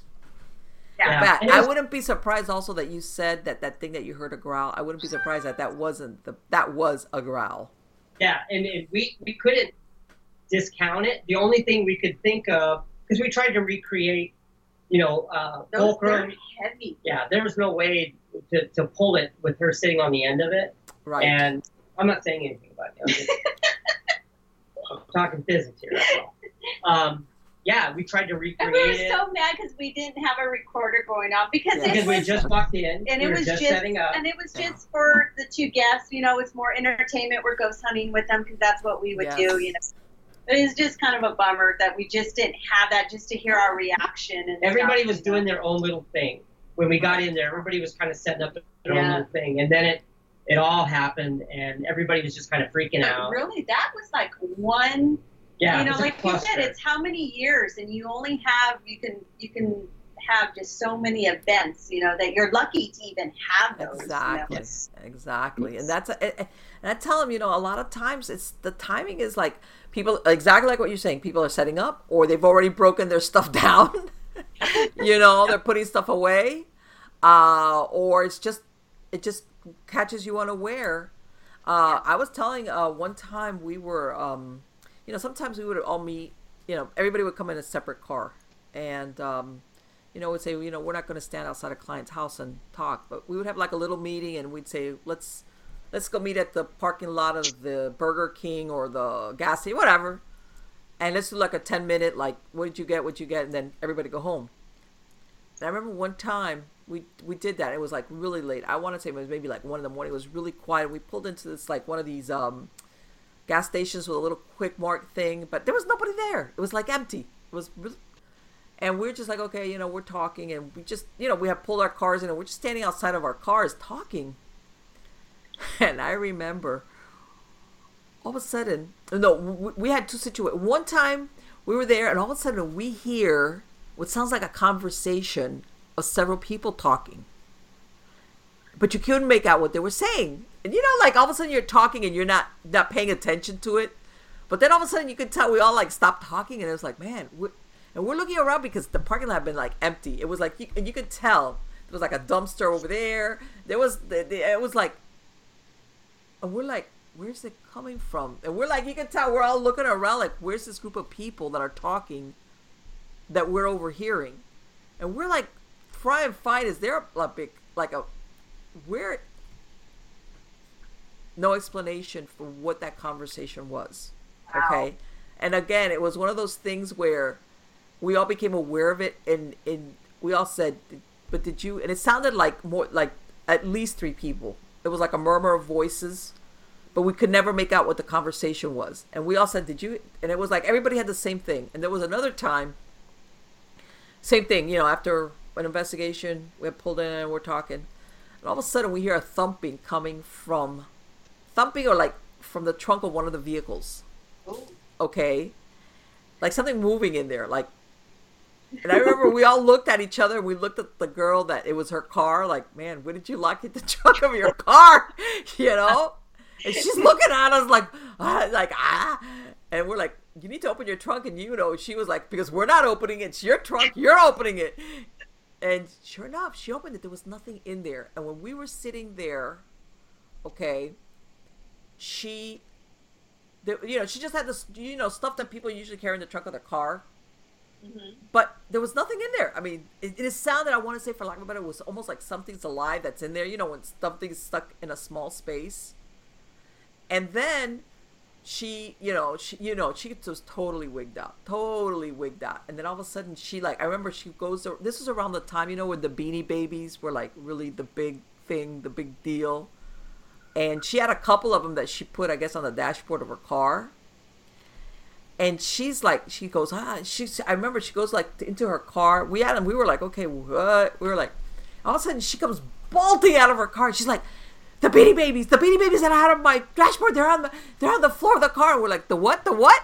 You know, because we were like, oh. you know, it was like one of those things that everybody heard it, and again, you're not expecting it. And as a matter of fact, I, I tell everybody this is where I learned to make sure that before I left an investigation, I smudged down my vehicle, because absolutely stuff does sometimes try to hitchhike with you home uh, and it was, again, things that it wasn't scary per se in the sense of it wasn't horrible or anything. It was just so unusual. But my point being, none of us had any type of equipment running. and no, we, we had nothing. We were just standing around, uh, just having a conversation. And so the last thing we expected was to have that happen. We were like totally unprepared. Right, because you left the home, you went. Well, no, we left the home. they don't know it. Right, and this was like a ten minute, like, hey, yeah, okay, well, did you do that? What do you think? Okay, well, we're fine. Okay, look, everybody go home. You know, get on your way. So yeah, sometimes with paranormal investigators, the the most you got is the other person, hopefully, that's with you, that experienced the same thing, and you kind of like what did you see or what did you hear? What did you feel? And then you kind of coincide and you realize you, like, what mass hallucination. Right. But yeah, the the sometimes the stuff is there, but like you were saying earlier, what really matters is that you yourself you understand what you experienced, and that's really at the end of the day, you know, Yes. like it's like even if I don't ever capture proof or convince whatever the person that doesn't want to be convinced, I know that the experience I had was legitimate. Yes. And contrary to what a lot of people, ghost hunters, most ghost hunters have a really high bar as far as what they'll accept as valid proof. Which I think is good. Well, yeah, no, a lot of times people think that because you do paranormal investigations, you'll take anything. And it's like, no, on the contrary. You know, We, you have to, and we we have uh, Jason on our team. He's a he's actually a science teacher, and now he's a dean for for Clark County School District, and he he's the uh, skeptic. He's our Mhm. he's a tech guy, but he's also a skeptic. right. And I mean, if something happens, we all we're on the floor. We're you know wherever we need to go to figure out what this could be. And I mean, that's rule number one. You have to figure out can you recreate it. Right. Can you create it again on your own by you know opening or closing a door, creating a draft or suction or any of that stuff? Did the air conditioner kick on? Um, if you you, you got to do due diligence. It's too often that we um, see stuff or hear stuff. People will will ask us to look at stuff, and I tell them I wasn't there.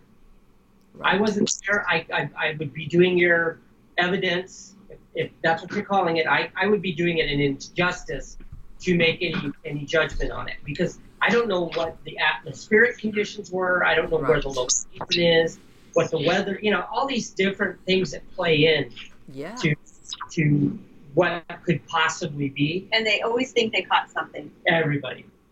Yes. And, and, Everybody. and, and, and again, and I'm gonna again, I'm gonna blame you know the paranormal shows because I'm gonna say you know once upon a time people were like, as a matter of fact, they would keep it to themselves, like the haunted house. You didn't want anybody to you know know you were having experiences. Uh, but- you're- know, it was like, uh, but people, and in in reality, and I'm how can I say it? Depending also on what's happening. Sometimes, like I said, if it's residual, eh, or if it's not. But sometimes people don't realize, man. Do you realize that if what you want to have happen for it to be a legitimate haunting is not really a good thing?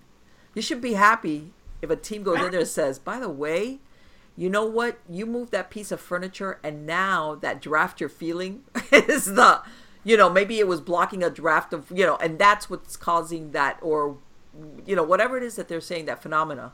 That's that it's it's logical. You know, there's nothing paranormal here. Instead of people going, oh, thank God, they're like, oh no, no, I, c-" yeah, I'm pretty sure you guys. I don't think you did it right. Yeah. I don't think yes, yes, Yeah, it's yes. really weird. And I think again, the popularity of the shows, um, and Mhm. and what they're what they're putting out, it, it's you know because I get questions in my field where we work. You know, people are always telling us about what happened in their house. We say everybody has a story. Everybody has a story. So Right. sooner or later, even the hardest skeptic will come up and say, "Okay, I got to tell you what happened this one time," and they have this story. Mhm. Um, it's just, I don't know where I was going with that. Well, you know what? I'll, I'll tell you what. You know who the exceptions to that rule are? People like you guys. People that grew up in a truly legitimate haunted house, and because they were a kid or for different circumstances, couldn't move out. In other words, they were like God. Those are the ones that are not anxious, unless it really truly is a, a, a true paranormal. They're they're not really looking for it to find have a ghost because they know what that's like. It's like, nah, man, I I already been there, done that, and it's not fun, especially if it has any type of darkness or malevolence behind it they're they, they're not they don't want to have the the the reveal which is like yeah you do have a ghost it's like oh shoot crap i don't want that you know Yeah. uh, Some yeah. people, Hispanic communities like that. Yeah. The Hispanics want out. They want it out. They Yeah. want just get rid of yeah it. it's like yes exactly exactly and um yeah but I, and i and i don't know that sometimes i think people also nowadays they they don't know how to claim their space as far as their houses you know what i'm saying they're they give it away too easy Yep. Yeah. uh, instead of saying, "Hey, you know, this is your house. It's your house." So tell the dead person. You can start off by saying you're dead. in case in case they're one of these that missed the memo about the your dead part, you know. Because you know, there's a lot of them out there. You know that if it is a true haunting, they might be confused. They, you know, they might have died violently, maybe under medications, anesthetized, whatever. And they miss the, the uh, your transition, but they're still self-aware and they're just looking like, can somebody tell me what happened? Uh, or I can't remember to. Yeah, I mean, there's Right. a lot of theories as to what's involved when a person, you know, gets stuck or it's earthbound. But yeah, um, I find that I, I think it's good because it's more mainstream and more people are willing to talk about it. But the flip side of it is sometimes people are too eager to have a haunted house, and it's like, eh, not really, you know. And Yeah. uh, I'm sure People- you. Yeah. Sorry, go ahead. People are too quick and they'll, they're like, oh, I watched Annabelle or I watched. You know, so I know what happens. Look, these are all based on reported stories. You know, whether they're true or not, nobody truly knows. And it's a movie. It's a movie, so they. It's entertainment. Yeah, I always like to pull out a picture of the real Annabelle, and I said, "This is the real Annabelle." It's a and they're Raggedy like, Ann. they're like, "That's a Raggedy Ann doll," and I go, "That's the real Annabelle." Yeah. Uh huh. It is they portrayed, and that's a great that's a great example of what Hollywood does to reality Right. to make right. it scarier. And that's what that's what all these shows do. A lot of them glamorize, you know, demons. Everything's demon. Everything's demon. I'm saying they don't exist. I'm saying they're very rare. These instances. And and this is the thing that like the the difference is that like you said when you go see a horror movie you get scared but then the lights go up and it's it you go home oh it's Yep. just a movie okay let me get back to real life but if you do have something in your house where do you what are you gonna do you're living there. You know uh, if you got a family if you got kids it's like okay you can't say i don't want to do this anymore it's like oh uh, how about have you I mean, i'm sure maybe you have have you run across people who for lack of a better word dabbled or invited stuff in Yep. and Yeah. then they changed their minds after they realized the reality of doing that when they were younger, they did it when they were younger, and something's followed them the whole time, and they're Mhm. now more aware of it because it's you know either getting frustrated, you're not paying attention, so I'm gonna I'm gonna get a little bit more um, loud or whatever, and now you're starting to pay attention. Then you go, oh yeah, I remember when I was in my 20s, you know, we you know had this big satanic uh, yeah. and candles and stuff. I forgot Yeah. about. yeah i forgot about Yeah, we get we get that a lot. You know, people Yeah. doing Well, that kind of just stuff. or you know, just the phone. They use the apps on the phone, or they go buy the Mhm. equipment. If they don't understand what they're doing, They could know? be inviting something in, and that's For what sure. people they think it's just a Ouija board. No, Ouija board was a tool. It's what you were using that tool for that caused the problem. So if you're using your phone in that manner, or you know a shoe, and you're saying, you know, I want you to manifest because of the shoe or whatever Right. you're calling a spirit, you may get something you don't want. So course, it can happen with a lot of different ways, not just a Ouija board or you know whatever. Right, right, and and I tell people a lot- of times, you, you know, you could be collateral damage. You could just be there looking, and you still could get an attachment or get something. Just even if you were just there hanging out, like, oh, I wonder what's gonna go on. You know, yeah. Sometimes you just talk about wrong place, wrong time. Uh, the shows, you know, people are a little bit more.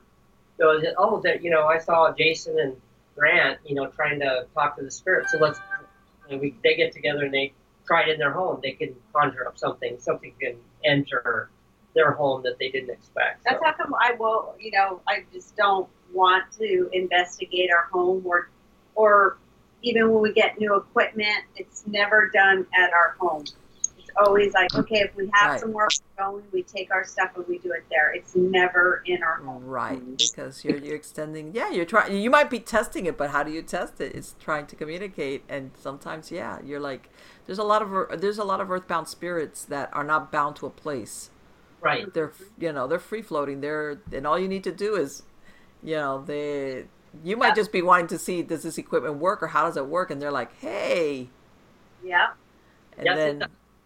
Yeah people don't realize that it could sometimes it could be that easy not to make anybody paranoid but that's It- see But it can be. It's got to Yes. be done. It's got to be done in, in a safe manner, and, and that's yes You're- that's the dangerous part of people that newly the newbies that get into this field because Oh, you know they sure. want to Oh, get a show or they want to get famous or whatever. You know, they they go in. You know, we we met a team, a local team that was starting up, and they asked us to come talk um, at one of their meetings, which we did. And uh, you know, they right away they're like, "Oh no, I like to provoke," and I go in and, and I do this and I demand and all that stuff. And we were just kind of Like- we got turned off right away. We're like, okay, these guys are they're going to need help on the road because they're going to Yeah. they're going to something attached that or they do harm. they can't get rid of it. The same guy was on Facebook not too long ago. He said that he was involved in a case that that was uh, appeared to be demonic, and he sh- he took a picture of a book. It, it wasn't. I'm trying to think. It was a ritual uh, exorcism ritual book Right. for, for use by clergy. hmm And he's, yeah, so I'm I'm reading up so I can handle this and I'm like going, wow, you can just read this book and you're no you're gonna know how to deal with this. Yeah, sure. You go right ahead and you do that. You're gonna get Yeah. a big old bullseye on your head from the from Yes. things you don't want. But yeah, Mhm. People. I, I had um had another guest. He had a group out of uh, Washington State, and he told me how one time his group they they uh one of these old uh you know hospital asylum things you know. And they were one of the first few teams that they were allowing to do like an overnight investigation and he says that him and a buddy went to the part where that was like the third floor this is where they kept like the worst of the worst in the asylum in other words these were the homicidal uh, people that you know you couldn't even let them be with other patients Right. and he said how I mean, obviously, this whole area already had uh, a history of being haunted because it was a really old place. And I'm like, I'm not surprised, of course. But he says that at the end of this hallway, he sees what he described as a shadow man kind of figure with red eyes. And he did something really stupid. He he provoked it. He confronted it. And he said, "Okay, you know, this is something." And says the next thing you know, they had they were staying, they were camping out close by on the grounds because apparently this place is like in a really rural area, uh, where it's situated at. And he says that first thing, one of their team members saw something in the woods that quit that same day. Said, "I'm out of here. I don't want to be on this team." Wouldn't say what that person saw in the woods. Wow. And he says that after that, he says he went into a year long depression. The whole team broke up. Everybody went their own way. And when we spoke, when I was have, uh, talking to him, it was like he was just getting the, another team back together, and everything was fine. He was he was doing okay. And um, but then he's telling me I'm applying to go back, and I'm like, okay, all right, okay, that's crazy. But again, this is when people they I tell them, you know, and I want to say I want to put on the men because sometimes men do sometimes that confrontation provoking thing. And sometimes especially if it's thin air and it's like when you really don't know what you're dealing with, okay? Because maybe it is a, just a dead guy, a human dead guy. But you really in reality don't know Nope. you know what it is that you're coming up against are you talking an elemental are we talking on a human entity a demonic something that's going to take that confrontation or provocation as an invite to oh you want to dance we're to dance Yep. and that's why when i asked you earlier about people you know doing that provocation confrontation thing that sometimes they have no idea what a pandora's box that could be when it comes to the the supernatural. And I tell them, you know what, and stuff like this doesn't work like like you were saying. Oh, you know, people are levitating or my kids flying across. It starts to unravel their lives kind of slowly, you know. Uh, and then when you start, you know, if they ever get to the point where they're asking for help, you go back to the point of origin, and it is a situation like that. Yeah. Ouija board. Um, I went on an investigation and I wanted to provoke, you confront because nothing was happening, and you know I was gonna have the the, the last, first and last word, and it's like, nah, not a smart Never. thing. Good Yeah. advice for any newbie um, or wannabe uh, uh, investigators out there. Yeah. That uh, if you really don't know what it is, or, or worst case scenario, if you ever come across something that you really think, man, I'm out of my depth, retreat. you know, Yeah. retreat, retreat, and get uh, either come back with help or refer them to um, to maybe somebody like you said that that's what they specialize in. we tell people all the time, you know, they're they. A lot of people always email us. They want to join our group. hmm We're not accepting new members, but I always tell them, they go, "Well, can you give me any advice on becoming a ghost hunter or a ghost or a paranormal investigator?" And I tell them, read. Get as many books as you can on the subject, and and just read them because you you have to know what you're dealing with. You know, you don't buy, go buy a gun and then walk Right. into the hunt. Yeah. It's, there's rules Exactly. and regulations, and there's there's safety. Safety is is just as important in our field as it is in hunting. Yes. You know, deer or whatever it is that you do. Um, and and people don't seem to understand that. And that's when they see shows and they're like, I'm gonna go provoke and I'm gonna do this thing and Yeah. you know I'm be a big man on campus. And guess what? You're not. You're gonna end up in a bad way. Oh yeah, but they, they, don't realize that these shows they go roll in there, and then after a few days they gather all their things and they're off. They're they're not there. They don't stay behind in that in that uh, home or in that location. They're gone. They're off to their low net, other you know whatever they're they're going to be filming. So sometimes they they're not there to witness what they might have stirred up. Correct. Correct. Exactly. And sometimes they do. Sometimes I know that behind the scenes, sometimes they have their own experiences, but a lot of times they just, you know, they they they kind of like it, but it's but it looks good on TV. On to the next. Yeah. They just on to- yeah, of course. But anyway, guys, I want to thank you so much for spending this time with me. You guys have been absolutely wonderful. And I want to ask you for my podcast listeners, what is your website? Our website is elitevegasparanormalsociety.com. Okay, and I'm going to have that link in the credits of the show. So let me ask you: Do you guys have uh, any projects, anything coming up that you're going to be doing? Um, I know you were saying that at one point you were doing the ghost hunting, uh, like the, you know, taking people around. Um, actually, um, here soon, hopefully August, we will be having a live talk show at Binion's Casino. It's going to be Perfect. Yeah, It's going to be called Talking Paranormal. Okay, great. be the host. We will have guests. Um, it's an hour long show Okay, in the Apache uh, Showroom. showroom. And then afterwards, there's also a ghost hunt as well. Uh, Oh, really? That is Yeah. fantastic. Do you got a, a date yet, or just in August? You're not sure yet when you're going to launch it. I want to say August. I would love August. to give you the date, but we're just going to. It looks like it's going to be August Yeah. 10th. It's gonna be- Okay. And we're actually we're actually sitting in the the set. This is Oh. what the, Okay. these are the perfect. this Yeah. is the setup. Wow. That So is great. We'll be at the Apache Showroom, and it'll be the second Saturday of every month. That is fantastic. Congratulations, man. That's a great idea. That is a fantastic idea. And I imagine maybe you have some Halloween stuff because that's always the month that everybody's like, yeah. Yeah, and we used to do the Las Vegas Paracon, which was a huge undertaking, and uh, uh, we, we we let that go after uh, a few years.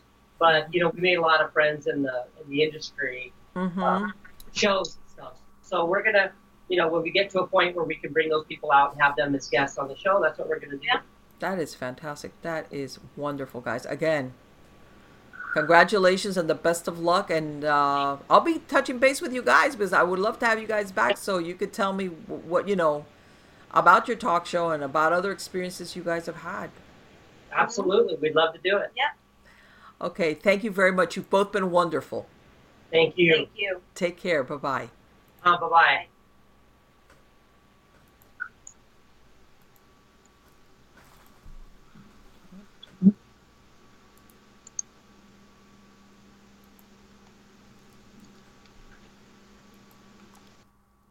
Okay, there we go.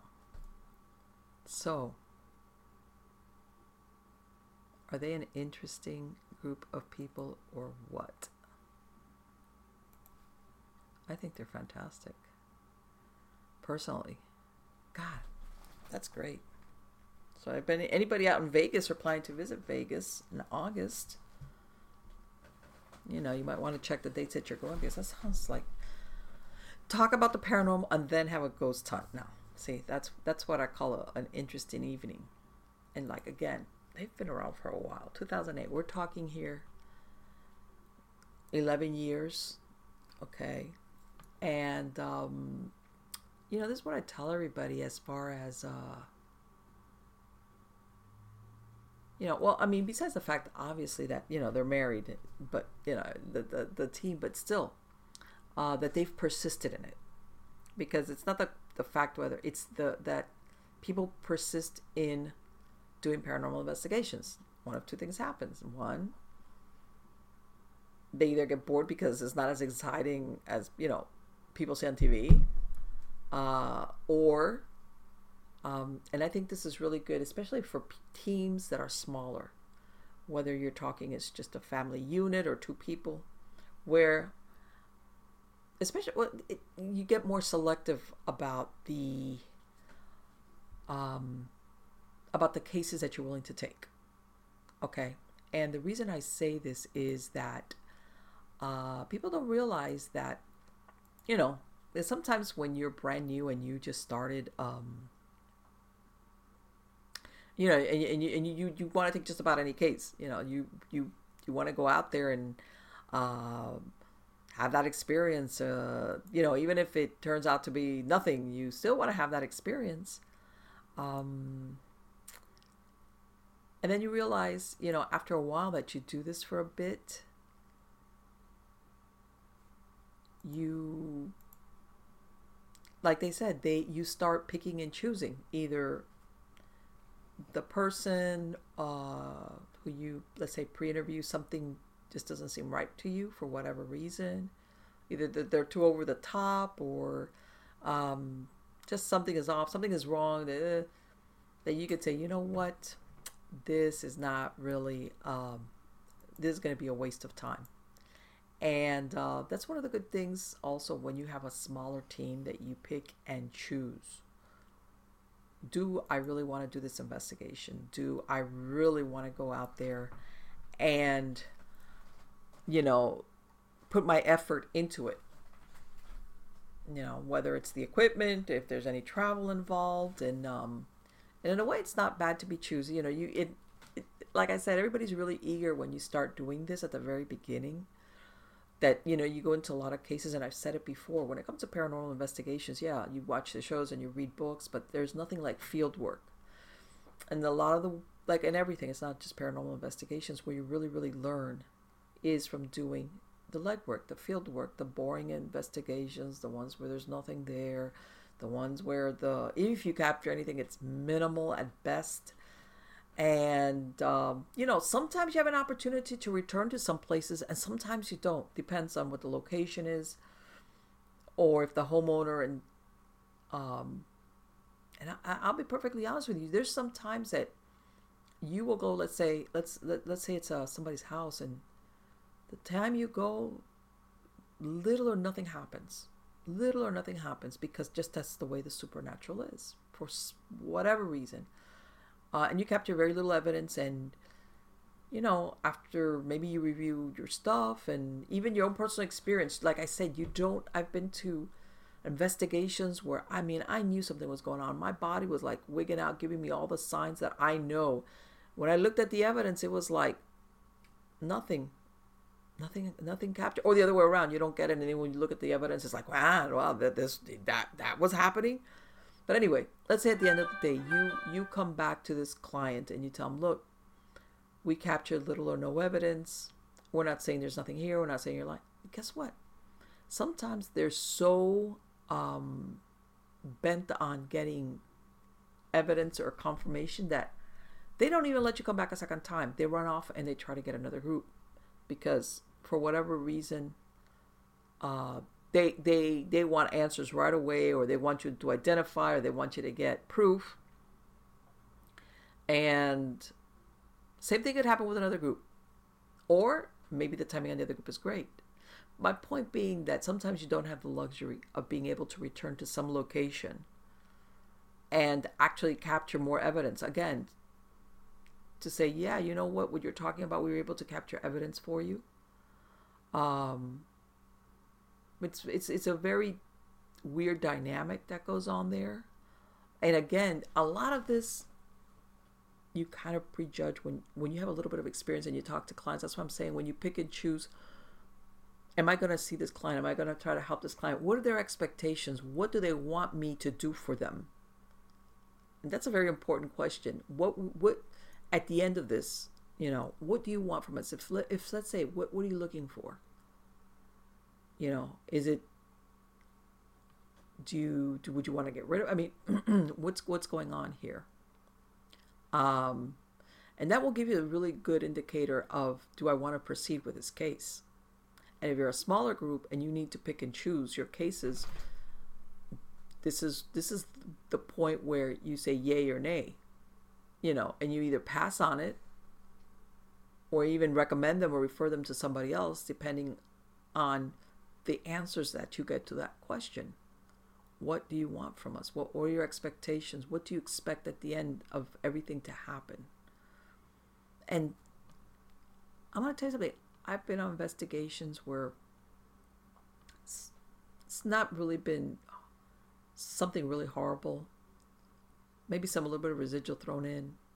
And, you know, blessings are done, there's smudging and other stuff. And stuff doesn't stop okay and we'll get you know we get back to that thing that i talk about that sometimes people think in a poof that just because you get a paranormal team to go in there and do some type of blessing or house blessing or smudging or even clergy uh, that, that that's it and it's not like that some a lot of times this is something that they need to carry on themselves and then it just little by little it recedes it recedes and i want to say if it's residual or energy based, like just memories that are in place there, they kind of start like peeling away. They start disappearing, you know, whether it's the smudging or prayers or blessings. Um, if you've got an intelligent haunting, you know, you might have an entity that at the beginning is really stubborn and does not want to leave. It might be aware that it's that they're deceased, they just don't want to leave. Ownership, afraid of the afterlife if you've got somebody that doesn't not aware that they're dead, they're kind of confused, but it's like this is what I know, whatever. I've been here, I've been hanging out with his family, uh, and but even after you know, when the family still does their own thing afterwards, there comes a point where what you do maybe that entity has like I want to call it a moment of clarity. Little by little, where all of a sudden, one of two things, depending how long this person might have been deceased, maybe they had forgotten who they were, what happened to them. Little by little, their memory comes back, or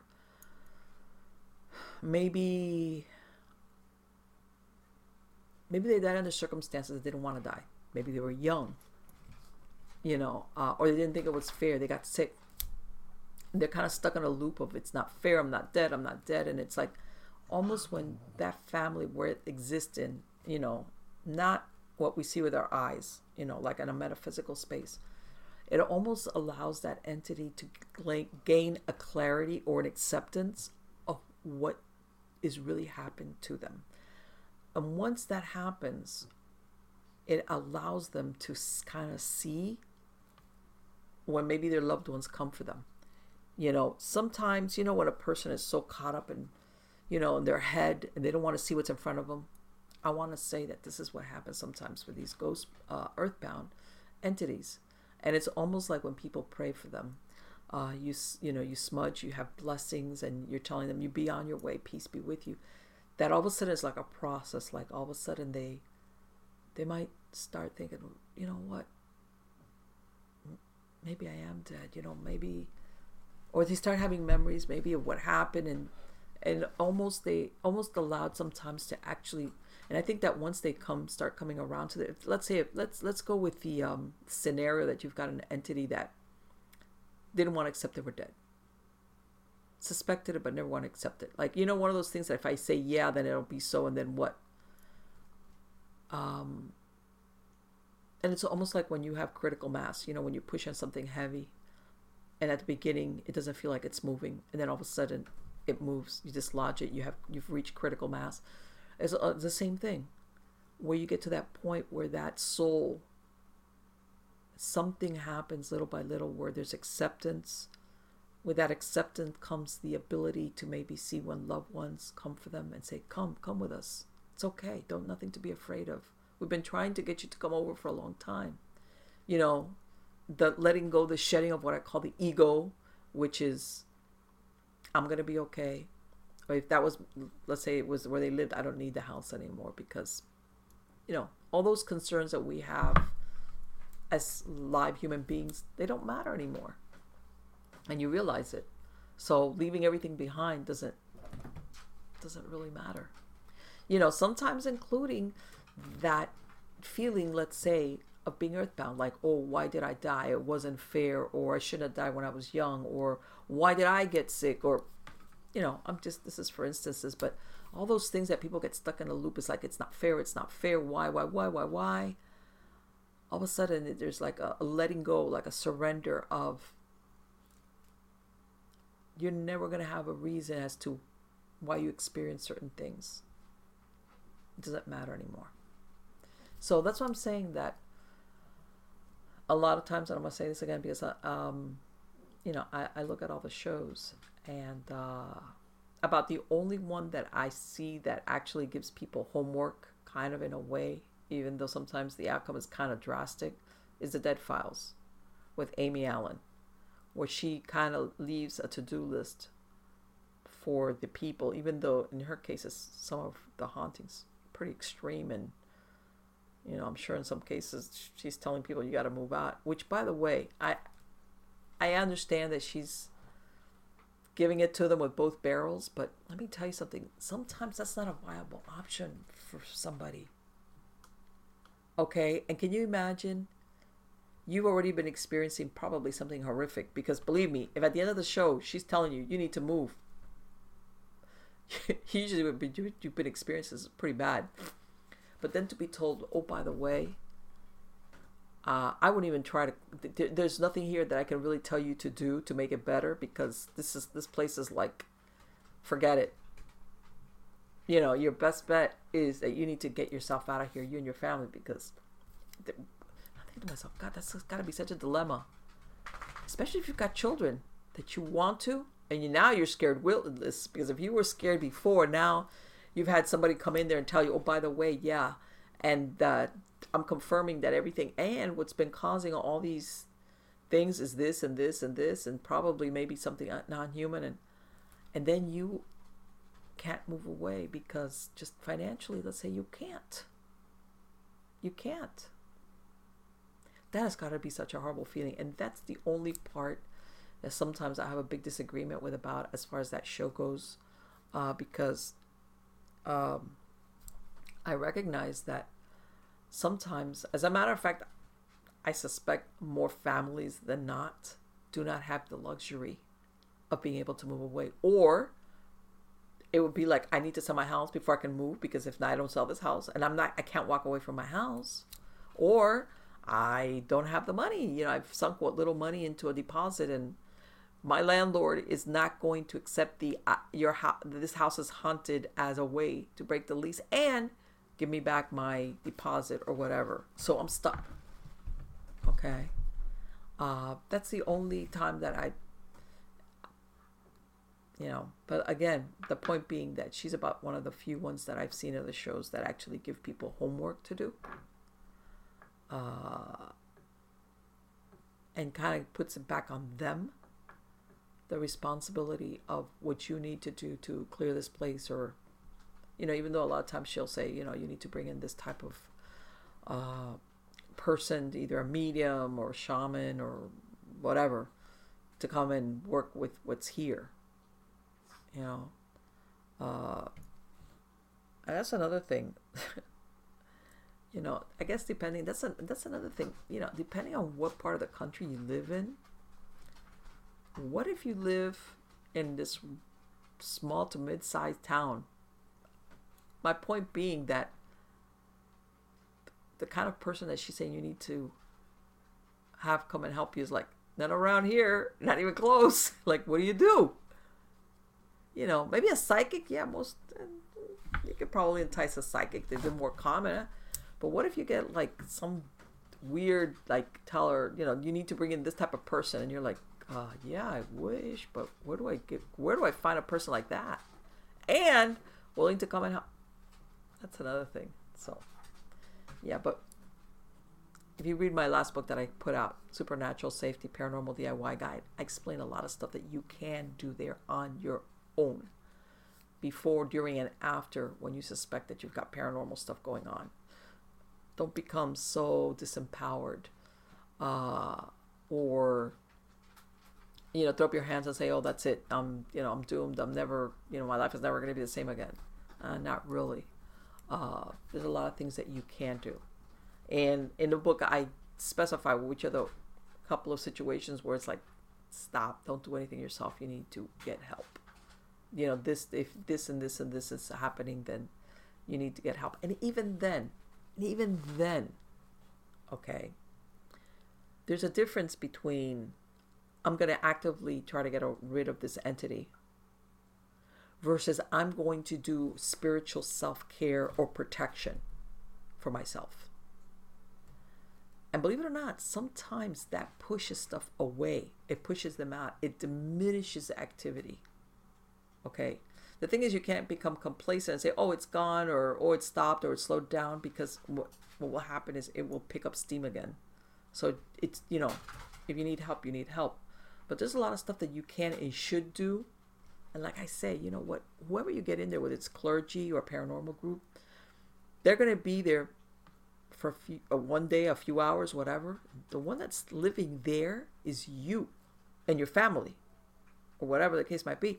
So that there's things, believe me, helplessness is, you know, of things that you could do. As a matter of fact, um, in some cases, let's say, let's say you get to, let's say, let's go down with a scenario where, ah, whatever's here is really dark. And I've gotten, maybe I've already had clergy come over, blessings and saging, and, uh, and all it does is slow it down. But whatever's here is like, uh, but I, I, in other words, and even if I could, I just don't want to live in this place anymore. I just do not want to live here anymore even if it gets cleared because I just I've got PTSD for this place. You know, I I, I don't want to stay here anymore. I've heard that sometimes stuff like this that some of the recommendations and have in the book it almost like allows you to put that house and sell it because i have had a lot of cases where people will say that they've been trying to get rid of property and they can't sell it because whatever is happening there whatever is there which of course is intelligent. This is not going to happen with a residual haunting. Almost blocks the sale of the house. And you could ask yourself, which I don't have the answer to, how they can manipulate things. But yeah. Uh, but there's stuff that you could do to slow it down, to kind of like push it back so that you could get the sale of the house done. Have people come and look at it, and of course, you know, I know every state has different laws pertaining to disclosure on haunted houses, so that's something you would have to look up depending on where you live. So you can get the hell out of Dodge. So, the point being, go buy my book. anyway, guys, thank you so much for being part of my audience. You are wonderful. I hope you like this interview. Go visit them. I'm going to have a credit, uh, a link to, in the credits of the show and I've got a lot of fantastic guests coming on. So make sure you subscribe, you get notifications wherever it is that you're finding us, whether it's on YouTube or any of the podcast platforms. Make sure to no, get notifications, and that way you're on the up and up with every show that we, I put out. Take care.